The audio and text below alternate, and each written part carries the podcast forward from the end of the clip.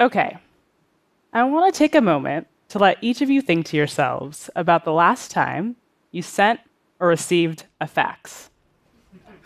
Well, for me, it was this morning, because one piece of my work is making sure that everyone in the US has the information that they need to make decisions about the candidates on their ballot.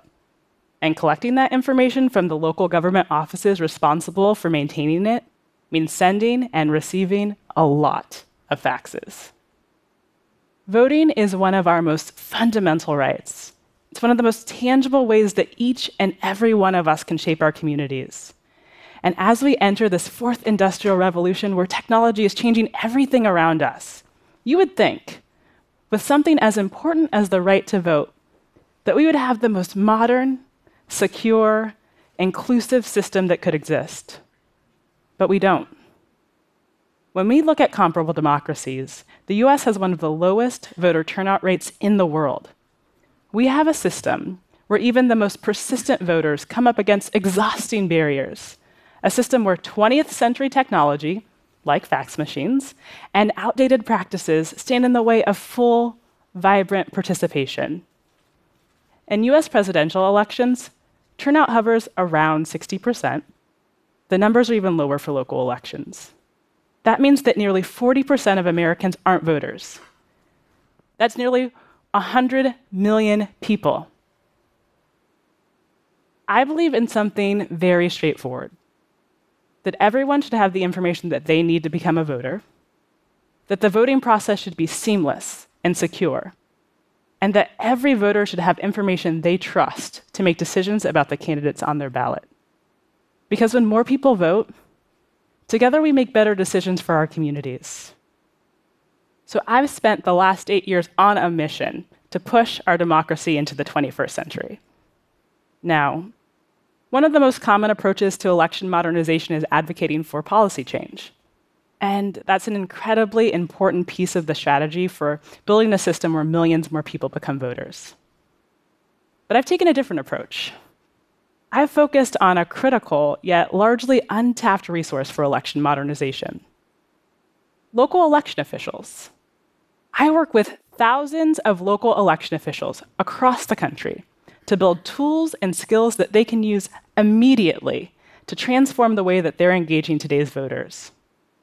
Folks like Kat and Marie. Kat and Marie have worked together for years in a windowless office in the basement of the Mercer County Courthouse in West Virginia. Together, they have a tremendous responsibility. They're local election officials serving Mercer County's 40,000 registered voters. Local election officials are the public servants that do the day-to-day work that makes our election system function. When you fill out a voter registration form, they're the folks that process them and add you to the rolls. They're the folks who buy the technology that we use to cast and count ballots. They recruit and train the volunteers at your local polling place. And they're the official, nonpartisan source for informing people in their communities about how to vote. And unlike other countries where there's some form of centralized election authority, in the US, there are 7,897 different county and municipal offices, like Kat and Marie's, that each have an independent role in administering elections. Yes, that's nearly 8,000 slightly different ways that you might experience voting based on where you happen to live. When I was talking with Kat and Marie, like so many election officials that I talk with in rural towns and in major cities alike, they were deeply proud of getting to help people in their communities. But they were also worried. All of the new tools that people were using to get information, the internet, social media, they were difficult to figure out how to use effectively. And they felt like they weren't fully meeting the needs of Mercer County voters. One thing that they really wished that they had was a website, so they could create a hub with information about how to register and upcoming elections and a place to put election results. See, at the time, when voters had questions, they had to either call or visit their office, which meant that Kat and Marie were inevitably answering the same questions over and over again, which was both a super inefficient use of their time, but also created totally unnecessary barriers for voters when that information could just live online. And Mercer County wasn't alone. At the time, there were one of 966 counties in the US that had no voting information online. I'll let that sink in. They were one of the nearly 1/3 of counties in the US that had no place online to find official information about how to vote. To Kat and Marie, not having an election website was unacceptable, but they didn't have very many options. They didn't have the budget to hire a web developer. They didn't have the expertise to build a site themselves, so they went without. And 40,000 voters in Mercer County went without. We're in a moment where we have an unprecedented opportunity to transform civic engagement. Technology is revolutionizing science and industry. It's already transformed how we connect with one another and understand the world around us. But our democratic institutions, they're being left behind.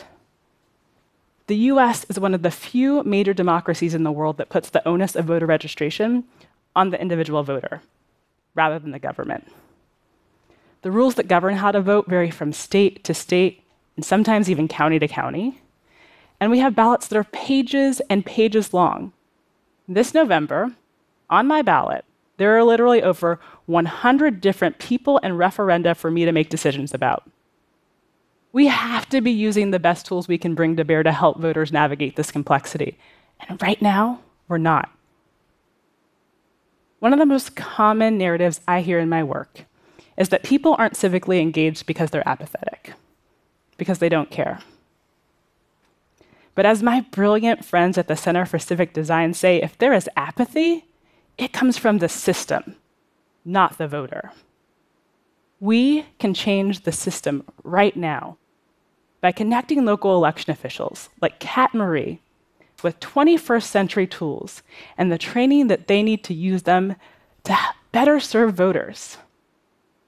Tools and training to do things like use social media for voter engagement, or use data to staff and equip polling places so that we don't see hours-long lines at the polls, or training on cybersecurity best practices so that we can ensure that our voting systems are secure.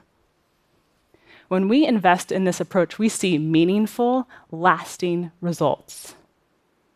Kat and Marie are online now. Inspired by their experience, we built a website template using research-based best practices in civic design and developed a training so that Kat and Marie are able to maintain their site themselves. In less than a week, they went from having never seen the back end of a website to building a resource for Mercer County voters that they've been independently keeping up to date since 2014. Today, the 40,000 voters in Mercer County and over 100,000 voters in counties across the country have everything that they need to become a voter directly from their local election official on a mobile-friendly, easy-to-use, accessible website. And we can even further scale the impact when local election officials are not only reaching out through their own channels, but they're extending their reach by working in partnership with others. Efforts like the Ballot Information Project and the Voting Information Project work with election officials nationwide to create a centralized, standard database of key voting information, like what's on your ballot and where to vote. That information powers tools built by companies like Google and Facebook to get information in the places where people already are, like their newsfeed and search. In 2016, the Ballot Information Project connected the public with information about candidates and referenda over 200 million times, helping between 1/3 and 1/2 of every single person who cast a ballot. And that model has been replicated for elections around the world. When we look at efforts in other areas of government, we can see the opportunity when we listen to the public's needs and we meet them with modern tools. I think about my friends at mRelief, who have helped 260,000 families unlock $42 million in food benefits by helping government agencies transition away from a 20-page, paper-based application for food stamps to a process that can happen in 10 questions over text message in fewer than 3 minutes. That kind of transformation is possible in voting. It's happening right now, but there's still so much work to do. Now, if you have any technical bone in your body, I know what you're thinking. This is all solvable. The technology that we need exists. We collectively have the expertise. You might even be thinking about volunteering at your local election office. I love how solutions-oriented you are. But to be clear, the work that is needed to modernize our election system isn't something that's going to happen using 20% time or through a hackathon or by doing a one-off technology project. What we need is significant, sustained, long-term investment. Investment in technology and investment in the skills of local election officials to run 21st century elections. Because if we don't invest in the long game, we risk finding ourselves perpetually behind. So, if you're ready to help millions, if you're ready to close the gap between the system that we have and the system that we deserve, we need you. Organizations that are doing this work year-round need you. Local election offices need you. Come join us. Thank you.